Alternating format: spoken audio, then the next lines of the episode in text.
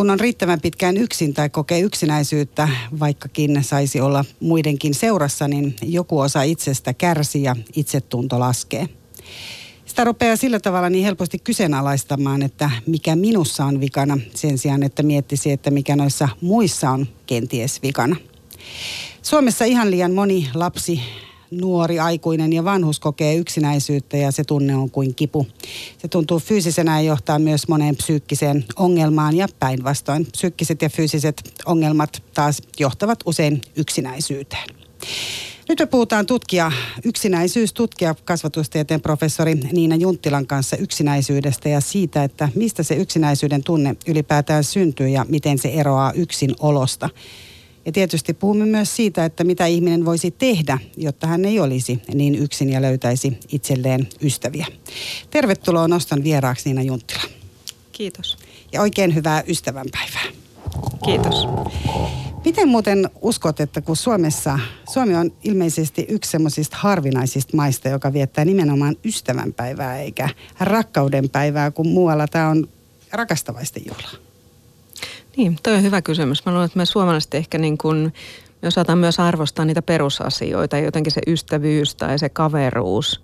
Ne on oikeasti semmoisia tärkeitä voimia ja niitä me tarvitaan. Et totta kai me tarvitaan rakkauttakin, mutta se on paljon semmoista ehkä niin kuin harvinaisempaa, että ystävyys ja kaveruus, semmoiset sosiaaliset suhteet, ne on se käyttövoima, semmoinen niin kuin mikä pitää meidät liikkeellä ja saa voimaa hyvin. Mutta onhan niinku ystävyytenkin sisältyy rakkaus aika voimakkaasti, jos miettii sitä, että, mutta se rakkaus on ehkä erilaista kuin, kuin se, että sä rakastut johonkin ihmiseen ja sitten sulla menee kaikki, kaikki noi systeemit mm. tuolla aivoissa sekaisin, sä joudut sen niinku huumattuun tilaan.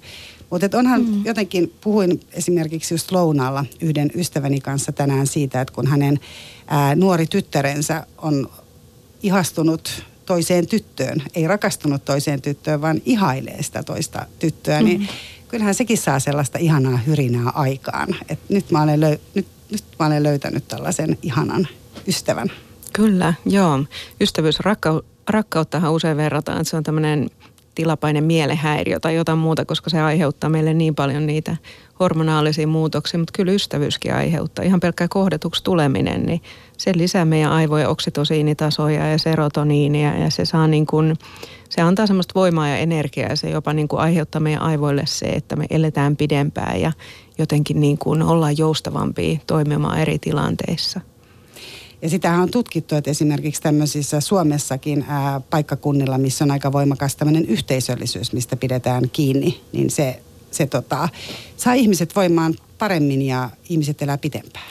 Yhteisöllisyys on tosi tärkeää. Se on ehkä se, mikä niin kuin, jos jotain voisi toivoa, niin mä toivoisin, että meillä olisi enemmän yhteisöllisyyttä sekä lapsille ja nuorille koulussa, mutta myös niin kuin työpaikalla ja ehkä su- sukuihin ja perheisiin ja niin kuin monenlaisia. Yhteisöllisyys, se on valtava voima ja se on semmoinen, mikä jotenkin niin kuin antaa sitä resilienssiä, eli semmoista kyvykkyyttä toipuu erilaisista ikävistä asioista ja, ja sitä jaksamista ja voimaa. Miten sä Niina Junttila äh, koet sen, äh, mä ymmärsin tässä sun, kun luin sun kirjastas, että että tota, tämä yksinäisyys ei periaatteessa, yksinäisyyden tunne ei ole lisääntynyt, vaan se on ollut aina aika samanlainen. Mutta et koetko sä, että just se, että ihmiset eroaa ja ei asu isovanhempiensa kanssa tai muuta, lisääkö se jonkunlaista kuitenkin meidän yksinäisyyden tunnetta? Joo, itse asiassa sen kirjan julkistamisen jälkeen, se viime vuonna alkuvuodesta ilmestys, niin sen jälkeen me ollaan tehty lisää uusia tutkimuksia. Oikeastaan meillä nyt näyttää ne viime vuonna kerätyt aineistot, että erityisesti nuorten kohdalla yksinäisyys on myös määrällisesti lisääntynyt. Lasten kohdalla se ei ollut, nuorten kohdalla se on ja kansainvälisissä tutkimuksissa on kyllä niin kuin vanhusten kohdalla huomattu sitä yksinäisyyden lisääntymistä ja myös, myös aikuisiässä.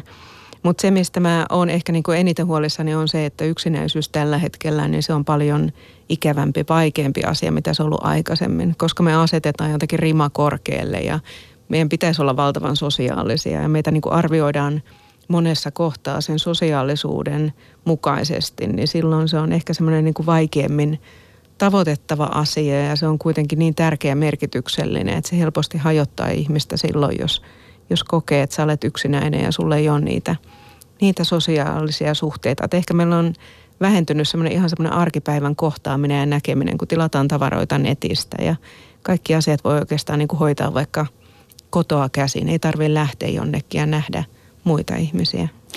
Se on totta. Mä mietin ää, eilen, kun tiesin, että olet tulossa mulle vieraaksi. Mä mietin esimerkiksi ihan siis tällaista niin kuin myös ilmastollista seikkaa, mikä ei tietysti ole kyllä muuttunut tässä. Samalla kun on mm. netistä tilaamaan tavaraa tai, tai hoitamaan mm. niin kuin laskut netissä. Mutta että täällähän ei ole piatsoja, minne sä meet istumaan ja vaihtaa kuulumisia niin kuin kesken kaiken. Ja ilma on pitkän aikaa vuodesta kylmää ja hyvä, että siellä jaksaa niin kuin tiedätkö, tervehtiä edes ketään. Mm. Että tavallaan että mm. kuljetaan vaan pääpainoksissa. Että sekin on varmaan ihan niin kuin kansanluonteelle semmoinen asia, minkä voisi kuvitella, että Suomessa tai Pohjoismaissa se on aika haastava. On. Se on semmoiset yhteiset tilat ja paikat ja Voisi ajatella vaikka marketeissakin, jos siellä on aina se pikakassa, semmoinen niin kuin itsepalvelukassa, niin tavallaan se lisää tehokkuutta, mutta se vähentää sitä, että sä näkisit jonkun ja juttelisit jonkun kanssa. Ja Mä asuin viime vuonna jonkun aikaa Edinburghissa, Skotlannissa siis ja siellä mä oikeastaan, niin kun musta oli ihana käydä kaupoissa, koska siellä oli kassoilla se tyyli, että sä otat asiakkaan vastaan ja sä juttelet sen kanssa koko sen ajan, kun ne asiat menee, ne ostokset siitä tiskillä ja vasta sit, kun asiakas on pakannut tavaransa tai myyjä on pakannut sun puolestane, niin vasta sen jälkeen sanotaan, että – hauskaa päivän jatkoa ja sitten kiinnitetään huomio seuraavaan ihmiseen. Ja semmoinen jotenkin, mun mielestä semmoinen se yhteisöllisyys, että mitä mummoja ja pappoja kävi siellä kaupan kassoilla ja mä olin samanlaisena yksinäni siellä jonossa odottamassa, että joku näkee nyt mut ja joku on ystävällinen ja kysyy, että pakkaanko tai teenkö jotain sun puolesta, niin se on aika ihanaa.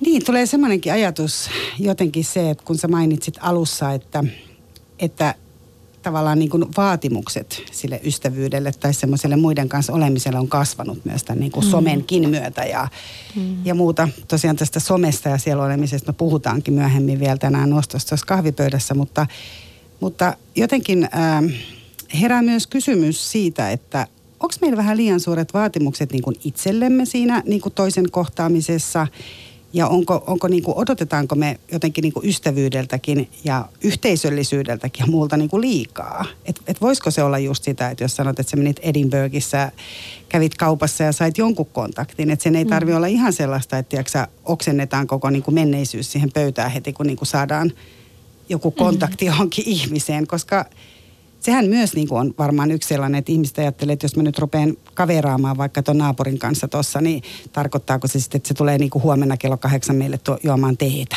Että tuleeko siitä sellainen niin kuin rasite, tiedätkö? Joo. Saatko Joo. kiinni? Joo, se on itse asiassa yksi niistä niin kuin voimakkaammista tekijöistä, minkä takia yksinäiset jää yksinäiseksi pidemmäksi aikaa on, että se alkaa niin kuin jotenkin oma olemuskin ehkä muuttuu niin, että ajattelee, että mä oon erilainen ja mä oon outo ja kukaan ei halukka olla mun kanssa. Ja sitten se jotenkin heijastuu siihen niin kuin ulospäin, että sä vetäydyt ja muut alkaa katsoa, että no se varmaan haluukin olla yksi ja ei se halua nähdä ketään tai, tai tavata muita ihmisiä. Et se on, ne vaatimukset on korkeita. Jossain kohtaa sanottiin, että sen jälkeen, kun me alettiin tavoitella onnellisuutta ihmiskunta, kun semmoiset niin kuin oikeat isot ongelmat poistuivat ja kaikki alkoi tavoitella onnellisuutta, niin silloin alkoi se, se epäonni tai jotenkin niin kuin asiat menee vaikeampaan suuntaan. Sitten kun niistä tehdään semmoisia jotenkin niin kuin pitää olla jotenkin erityisen suuria tai erityisen erityisiä. Kaiken täytyy olla koko ajan niin erityistä, niin kuin vanhemmuus on niin erityistä ja lapsena oleminen on niin erityistä ja mm. kaikki, kaikki on vaan niin, niin kuin erityistä, että saan kyllä mm. hyvin kiinni. Ja varmaan just se, että, että onko se sitten myös sitä, että kun on kysymys, että kun on tämä onnellisuuden tavoittelu ja meidän pitää niin kuin näyttää sellaista onnellista naamaa tuolla, tiedätkö, ulkopuolella mm. tai työpaikalla tai niin kuin koko ajan nauttii ja on mahtava, hyvä meno koko ajan, niin, niin jos mm. ei se olisi tunnu sellaiselta, vaikka siellä marraskuun niin kuin rännässä tai on, niin mm. sitten ei tee mieli näyttää itseään ollenkaan, ei uskalla paljastua. Ei, joo. Aivan, se pitää paikkansa. Ja sitten jotenkin, jos koko ajan ajatukset täyttyy siitä, että hei mun pitäisi olla sosiaalisempi, mun pitäisi käydä enemmän ulkona tai tehdä sitä tai tätä tai tota, niin silloin koko ajan tulee niin kuin sanottu itselle, että hei sun pitäisi olla toisenlainen ja sun pitäisi toimia toisin. Ja se on aika tuhoavaa. Emme kenellekään ystävälle mekään sanottaisi, että hei sä toimit nyt väärin ja sun pitäisi nyt vähän tsempata ja muista nyt käydä punttisalille ja muista nyt käydä kampaajalla tai muuta. Et me sanotaan itsellemme usein paljon pahemmin, mitä me sanotaan ystäville tai kavereille tai tutuille edes. Miten sä ajattelet Niina Junttila yksinäisyystutkijana siitä ajatuksesta, että ihmisen pitäisi olla niin kuin itsensä paras ystävä ja vasta sitten voidaan niin kuin lähteä ystävyyssuhteeseen, voidaan lähteä parisu, parisuhteessahan se on aina mm. semmoinen tutustu mm. ensiksi itseesi ja ota selville, mutta entäs sitten ystävyyssuhteeseen, voisiko sitä lähteä niin kuin vähän keskeneräisempänä? Niin, mä ajattelisin, että sekä että ja toisaalta niin kuin kumpikaan ei pysty poissulkemaan toista. Että jos sä ajattelet aina vaan itseäsi, niin sulle on annettavaa siinä ystävyyssuhteessa, mutta jos ajattelet aina vaan ystävää, etkä koskaan itseäsi, niin sekä ei toimi. Et ehkä sitten pitäisi löytää joku semmoinen tasapaino tai jotenkin, ehkä uskaltaa just niin kuin sanoit, niin heittäytyä siihen, että mä oon keskeeräinen ja musta ei ehkä ikinä tuukkaan valmista, mutta on ihanaa, että me voidaan olla yhdessä keskeeräisiä tai jotenkin niin kuin tasapainoilla keskenämme. Ja kasvaa ehkä kasvaa. yhdessä. Sitähän se on kuitenkin se eteenpäin meneminen, vaikkei se semmoista jatkuvaa onnen tunnetta välttämättä olekaan. Kyllä, kyllä. Miten sä Niina Junttila, sä itsekin puhut itsestäsi yksinäistu, yksinäisyys, yksinäisyystutkijana. Tota, miksi sä oot valinnut yksinäisyyden sun tutkimusaiheeksi? Onko se jotenkin sulle itsellesi läheinen aihe? Itse asiassa se alkoi ihan silleen sattumalta, että kun mä tein graduani vuonna 1999, niin meillä professorilla oli tarjota semmoinen tutkimushanke ja siinä jaettiin roolit, että kuka tutki yksinäisyyttä ja kuka kiusaamista ja torjutuksi tulemista ja syrjään vetäytymistä. Ja mä sain sen yksinäisyyden, se oli musta jotenkin kiehtovaa, mutta sen jälkeen kun mä olin haastatellut niitä pieniä päiväkotilapsia sen muutaman kuukauden ajan kierrettiin varsinaissuomalaisissa päiväkodeissa ja jotenkin niin kuin, mitä enemmän siihen yksinäisyyteen ilmiönä pääsi sisälle ja jotenkin ymmärtämään sen, niin sitä ehkä kiehtovammat se alkoi musta tuntuu. Että yksinäisyys, mä en usko, että me ikinä pystytään sitä ratkaisemaan, mutta me voitaisiin tehdä paljon, jotta yksinäisyys vähenisi, jotta se ei olisi niin satuttavaa. Mutta yksinäisyyttä tällä hetkellä sitä tarkastellaan silmänliiketutkimuksissa ja aivotutkimuksissa ja fysiologisina muutoksina. Ja mä esimerkiksi sain palkattua kirurgia erikoislääkärin tutkimusavustajakseni ja pyysi, että voisitko tehdä mulle pienen tiivistelmän siitä, että mitä yksinäisyys vaikuttaa meihin fyysisesti, meidän kehoon. Ja hän kirjoitti mulle 50 sivun tiivistelmän siitä, mitä kaikki ne vaikutukset on ja ne on oikeasti aika huimia. Et se on hyvin kokonaisvaltaista ja se on hyvin semmoista niin kuin, siinä on paljon asioita, mitä me ollaan pitkään varmaan ajateltu, että se on tosi pehmoa. Että jotenkin niin kuin semmoiset niin herkät ihmiset vaan puhuu yksinäisyydestä tai se ei ole niin kuin oikeasti mikään ongelma tai semmoinen asia, jolle pitäisi tehdä jotain. Mutta se on, sitten kun aletaan katsoa niitä kustannusvaikutuksia ja kaikkea muuta, niin se on, se on oikeasti asia, mille pitäisi tehdä jotain. No jos lähdetään, puhutaan myöhemmin vielä siitä, että mitä me voitaisiin tehdä, jotta me löydettäisiin enemmän sitä tietä muiden luokseja, mitä olette niissä tutkimuksessa saanut selville, mutta mitkä ne on esimerkiksi fyysisy, fyysisesti tosiaan sitä sanotaan, että yksinäisyys vai että se on ihan niin kuin kivun kaltainen tunne? Mm. Joo. Aivotutkimuksessa se näkyy, siis yksinäisyys näkyy samalla aivoalueella, aktivoi samoja alueita kuin fyysinen kipu. Eli jos meitä satutetaan fyysisesti, niin se on niin kuin samanlainen kokemus kuin se, että sut jätetään yksin tai kukaan ei näe sua tai halu, halu kuulla tai kohdata tai, tai jotain muuta. Yksi pieni poika kertoi mulle haastattelussa, hän sanoi, että jos hän saisi valita, niin hän ottaisi mieluummin se, että joku hakkaisi häntä, kuin sen, että kukaan ei edes huomaa häntä. Että se tuntui pahalta, että hänen luokkalaiset ei edes muistanut hänen nimeä tai jotenkin hän jäi ulkopuoliseksi. Ja se ei ole mikään uusi ilmiö, se on ihan todettu ensimmäisissä psykologian käsikirjoissa, jotka on kirjoitettu 1800-luvun lopulla. Että semmoinen niin kuin, mikään kipu ei ole niin paha kuin se kipu, että sun olemassaolo jotenkin lakastaan pois. Siitä yksi äiti kirjoitti, kirjoitti meille kanssa, että olla olemassa eikä kukaan tiedä. Että siltä se tuntuu. Ja toinen ihmetteli, että miksi edes liukuovet aukeaa mun edessäni, kun mä kävelen kauppaan sisään. Hän koki, että hän on niin jotenkin näkymätön, kyllä. Että hän ei ole edes niin kuin ihminen enää, jonka edessä tämmöinen liikkeen tunnistin hänet tunnistaisi ja avaisi ne ovet. Siitä on varmaan aika vaikea esimerkiksi, jos ajatellaan, että pitäisi lähteä sitten jonnekin niin kuin onnellisten ihmisten seuraan tai vaikka työhaastatteluun, niin sieltä on mm. varmaan vaikea lähteä tai kouluunkin ja siitä eteenpäin. Sä puhutkin tässä kirjassa itse asiassa, kerrot myös siitä, että esimerkiksi, nämä lapsuuden yksinäisyyskokemukset voi olla sitten sellaisia, että, että esimerkiksi armeijassa sitten nuori voi kokea itsensä aika ahdistuneeksi nimenomaan näiden kokemusten perusteella. Kyllä, kyllä. Yksinäisyydestä tulee tosi pysyvää silloin, jos se jotenkin saa meistä otteen, eli alkaa muuttaa meidän ajatuksia ja käyttäytymistapoja ja sitä niin kuin näkemystä ja kokemusta itsestämme. Mutta se on ehkä just se asia, minkä takia meidän tarveisi tarveis tehdä jotain nopeasti ja myös se, että jos sä koet, että edes niin kuin ne liikkeen tunnistimet ei reagoi suhun, niin silloinhan kaikki pienet asiat on yhtäkkiä valtavan merkityksellisiä. Et esimerkiksi se, että joku avaa sulle oven tai joku tervehtii sua tai joku edes kadulla vastaan tullessaan katsoo sua silmiä ja hymyilee tai jotain muuta, niin se voi olla semmoinen asia, joka niin kuin pelastaa koko viikon tai kuukauden tai siis niin kuin pitkän ajan. Et silloin kun me ollaan siellä ehkä niin kuin tosi ikävissä yksinäisyyden kokemuksissa syvällä, niin silloin myös semmoiset pienet asiat, mitä muuten ei ehkä ajattelisi, että ne on merkityksellisiä, niin ne voi olla – todella upeita ja isoja. Niin ihan se tervehtii toista ihmistä tosiaan siellä rappukäytävässä tai, tai niin kuin sanoit, avaa oven. Tai meillähän ei ole semmoista tapaa esimerkiksi, että me tervehditään ihmisiä kadulla, varsinkaan kaupungissa. Mutta mut mun kokemus ei ole kyllä myöskään sitä, että sitä olisi hirveästi maaseudulla. Joo, joo. Mä voisin sanoa, että Turussa on semmoinen yksi semmoinen hissi, missä mä usein laitan autoon siis parkkiin sinne alas. Ja se on semmoinen hissi, että se kestää todella kauan mennä sinne maan pinnalle. Ja jos tuntuu, että joka kerta, jos sen hississä on muita, niin jokainen ihminen hakee sen oman kulman, johon tuijottaa. Että ei voi edes tuijottaa siihen, siihen samaan kulmaan.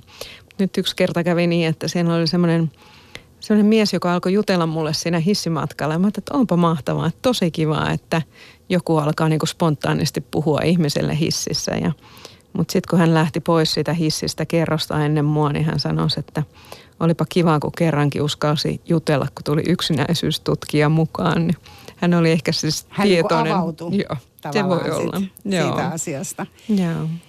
Tota, Sitten kun sä mainitsit tuon lasten yksinäisyyden, niin mä mietin sitä, että vaikka lapsi olisi onnellinen kotona, eli vaikka mm. niin kuin hänellä olisi se kokemus, että hän saisi niin kuin vanhemmiltaan sitä turvaa ja lämpöä ja ystävällisyyttä ja vaikka sisaruksiltaan, mm. ja silti hänellä voi olla se kokemus siellä, että hän ei tule taas muiden lasten kanssa toimeen tai ei osaa, se ei, sit rii, se ei niin kuin tavallaan riitä se, että mm. jos sulla on paikka, missä sua ei nähdä – versus se, että sulla on paikka, missä sä oot kokonainen, niin tuhoaako se ihmistä mm. niin kuin yhtä lailla sitten? Mm.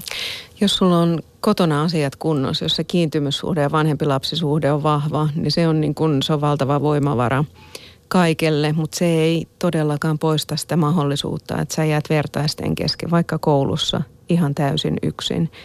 Ja sen takia usein vanhemmat onkin – onkin niin kuin kovasti huolestuneita siitä, että mitä jos mun lapsi on siellä yksin ja mitä mä voin tehdä. Ja no onneksi otetaan usein yhteyttä sit opettajan tai muuhun, mutta se on se vertaisten kesken olemassa oleminen, se on ihan eri asia, mitä sä oot perheessä. Koska perheessä ehkä lähtökohta on se, että sua rakastetaan, koska sä kuulut siihen. Sun ei tarvi ansaita sitä paikkaa tai niin kuin toimii jollain tietyllä tavalla. Mutta kaveriporukoille hiekkalaatikosta eteenpäin, niin sä et pääse mukaan, ellei sä niin kuin – jotenkin toimi sellaisella tavalla, että muut haluaa ottaa sut mukaan.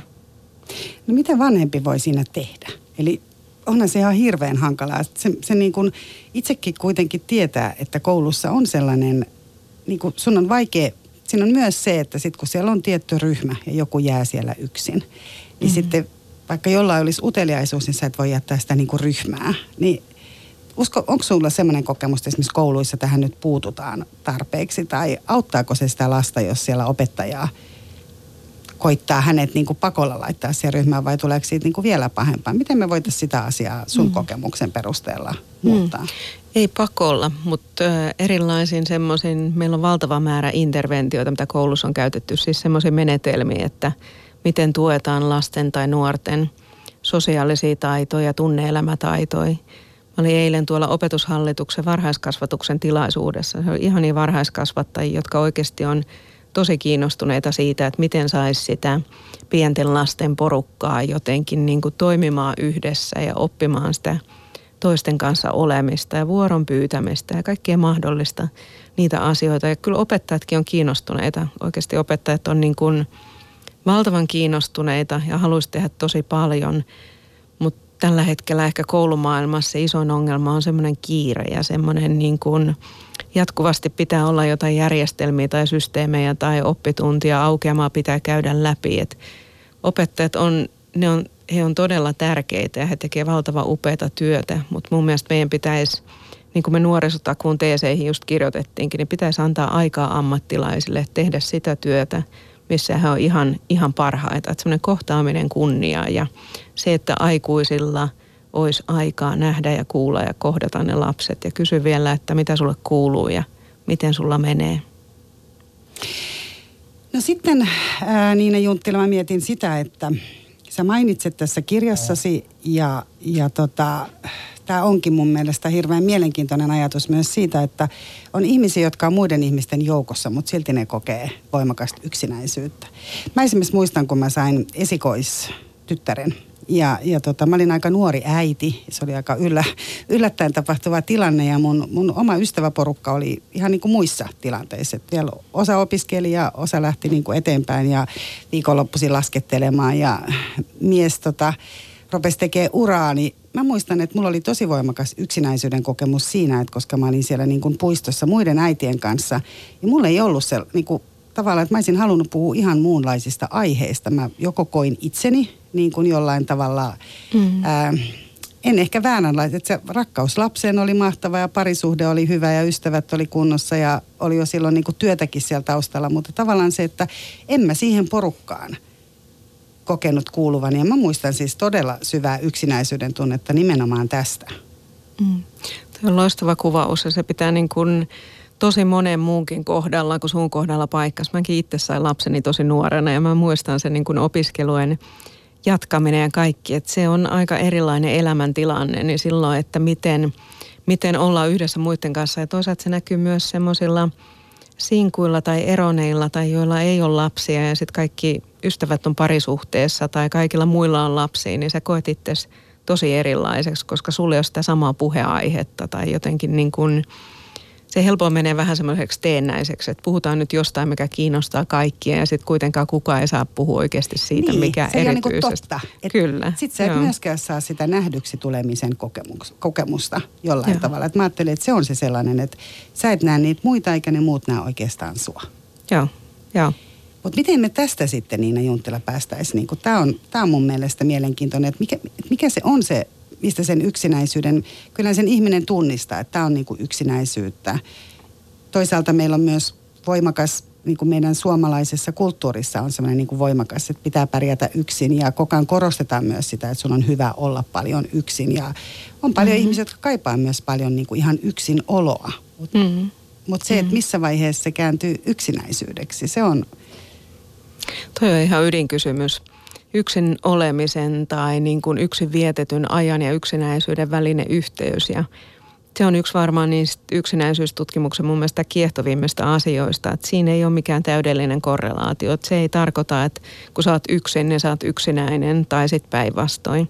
Että meillä on paljon ihmisiä, jotka viihtyy hyvin yksin ja jotka tarvitsevat sitä yksin olemisen – aikaa ja jotka ei ole silloin yksinäisiä. Mutta sitten taas kun siinä on ympärillä muita ihmisiä, niin se yksin olemi, tai siis yksinäisyys, semmoinen niin kuin tunne siitä, että mä oon jotenkin ihan eri taajuudella tai muut ei ymmärrä mua tai mä en ymmärrä niitä muita, niin se on sitä, mikä tuo sitä yksinäisyyden kokemusta. Eli yksinäisyys, se on aina sen niin kuin ahdistava paha tunne siitä, että se todelliset suhteet ei vastaa niitä toivottuja suhteita – et voi olla, että kumpaa tahansa on enemmän tai, tai vähemmän, mutta se on jotenkin niin kuin yksinäisyys on se välimatka niiden todellisten ja toivottujen suhteiden välissä. Ja mitä isompi se väli on, mitä kauempaa ne on toisistaan, niin sitä vahvempaa se yksinäisyyden kokemus silloin on. No miten me, Niina Junttila, meillä on tässä vielä aikaa ratkaista, ratkaista tämä asia tälleen niin kuin ystävänpäivän kunniaksi. Eli mikä se olisi se ratkaisu? Se varmasti se ratkaisu sun tutkimuksestakin selviää, että nuoret pukeutuu mustiin vaatteisiin, vaatteisiin peittääkseen ehkä enemmän itseään, jotka eivät, jotta ei tulisi sillä tavalla nähdyksi, kun en kelpaa joka tapauksessa mm. tällaisena kuin on. Ja paljon päihteiden käyttö, liikaa syöminen ja, ja varmaan liika netissä oleilu ja muuta, niin ne kaikki on tavallaan myös sitä niin kuin yksinäisyydestä pakenemista. Mitä, mitä me voitaisiin tehdä, jotta me ei niin kuin paettaisi sitä, vaan me lähettäisiin sitä kohti. Me löyt, mm. löytäisimme sinne muiden joukkoon. Hmm. Me voitaisiin tehdä paljon, ihan valtavan paljon. Öö, Britannian perustettiin yksinäisyysministeri sen takia, että he laski, että kuinka paljon siitä tulee, niin kuin, kuinka kalliiksi se tulee, että ihmiset on yksinäisiä ja sairastuu tai jää töitte ja koulutuksen ulkopuolelle. Mä en tiedä, me ei varmaankaan saada Suomen yksinäisyysministeriä, mutta me voidaan silti tehdä paljon. Että esimerkiksi nyt on on kyllä keskusteltu ministereiden kanssa siitä, että mitä valtiohallinnon tasolla voitaisiin kanssa tehdä.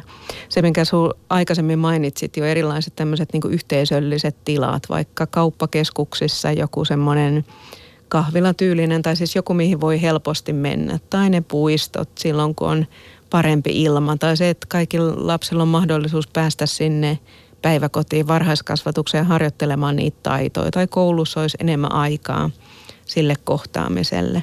Et Britanniassa tehtiin semmoinen isompi strategia, missä niin kuin ykkösenä on tietenkin ne ystävät ja kaverit ja perheet. Että semmoinen niin kuin ihmisten välisen semmoisen informaalin kohtaamisen vahvistaminen.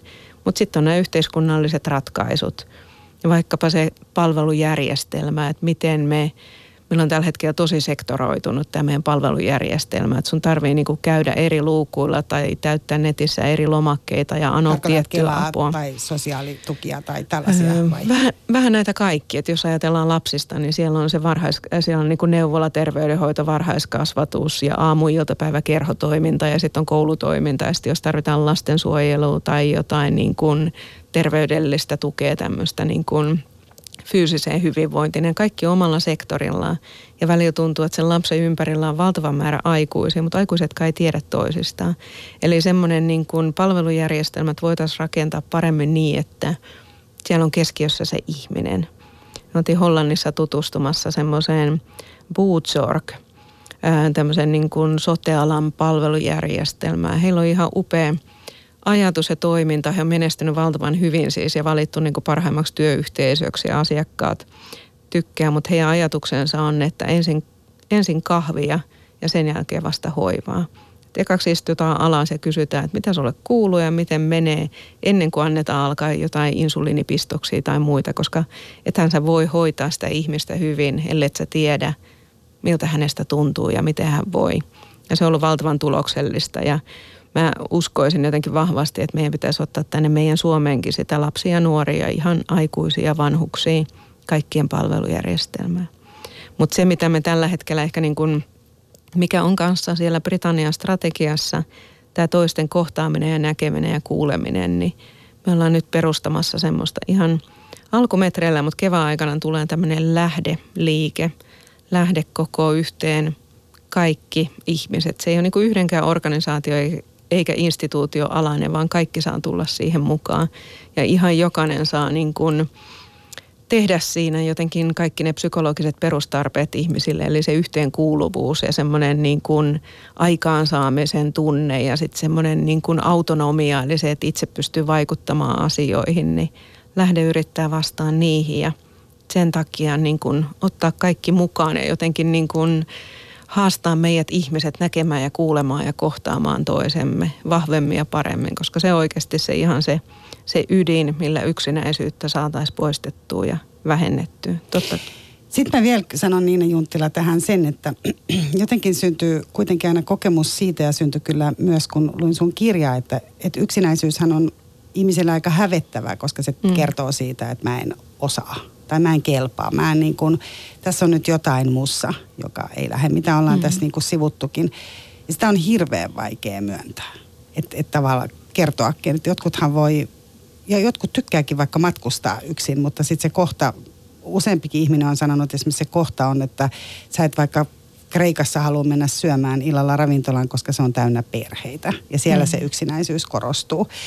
Mutta mitä me voitaisiin tehdä, jos ajatellaan, että tämäkin tietysti se on mahtavaa, että perustetaan nämä järjestöt ja tehdään töitä ja, ja yhteiskuntaan tulee enemmän sellainen, että oikeasti otetaan kaikki mukaan. Mm. Mutta mitä sitten ihan semmoinen niin kuin lähi, lähi, jotenkin sellainen, että jotta ei edes tarvitsisi välttämättä lähteä sinne. Että mitä me voitaisiin tehdä ihan tässä niin kuin lähiympäristössä, mm. paitsi puhua siellä mm. hississä toiselle ja, ja, ja mm. tota, katsoa toista silmiin ja kyllä Helsingissäkin voi tervehtiä. Mä esimerkiksi harrastan sitä, että kyllä mä välillä ihan tuntemattomia tervehdin, jos saadaan semmoinen niin katsekontakti. Että siitä tulee kyllä. molemmille hyvä mieli. Ja. Mutta tota, mä oon tämmöinen niin sankari-ihminen nyt. Ihan omin päin on mm. toimimaan. Mm. Mutta tota, ei vaan siis se, että, että itsestäkin tietää sen, että ei se ole helppo sanoa, että musta tuntuu yksinäiseltä. Tai se, että sä oot, koet yksinäiseksi itsesi vaikka tietyssä elämän tilanteessa, vaikka kaikki näyttäisi mm. niin kuin hyvältä. Ihminenhän voi tosiaan kokea yksinäiseksi vaikka itsensä parisuhteessa. Se on tosi yksinäistä olla siinä yhdessä.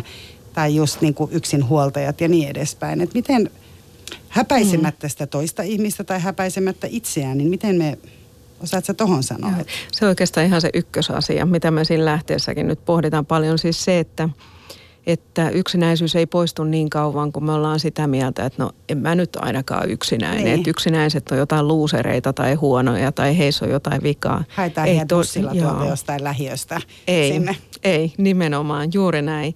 Eli meidän pitäisi niin kuin ymmärtää ehkä enemmän se, että yksinäisyys, se on meidän niin kuin elimistön normaali reaktio. Me kaikki koetaan sitä joskus, mutta se, että siihen jää kiinni, niin se on usein se, että sitä aletaan hävetä ja jotenkin niin kuin miettiä tai rakennetaan semmoinen suojamuuri, että hei, en mä kaipaakaan ketään, että älkää vaan tulko mun lähelle nyt lainkaan. Ja silloinhan sä jäät siihen jumiin.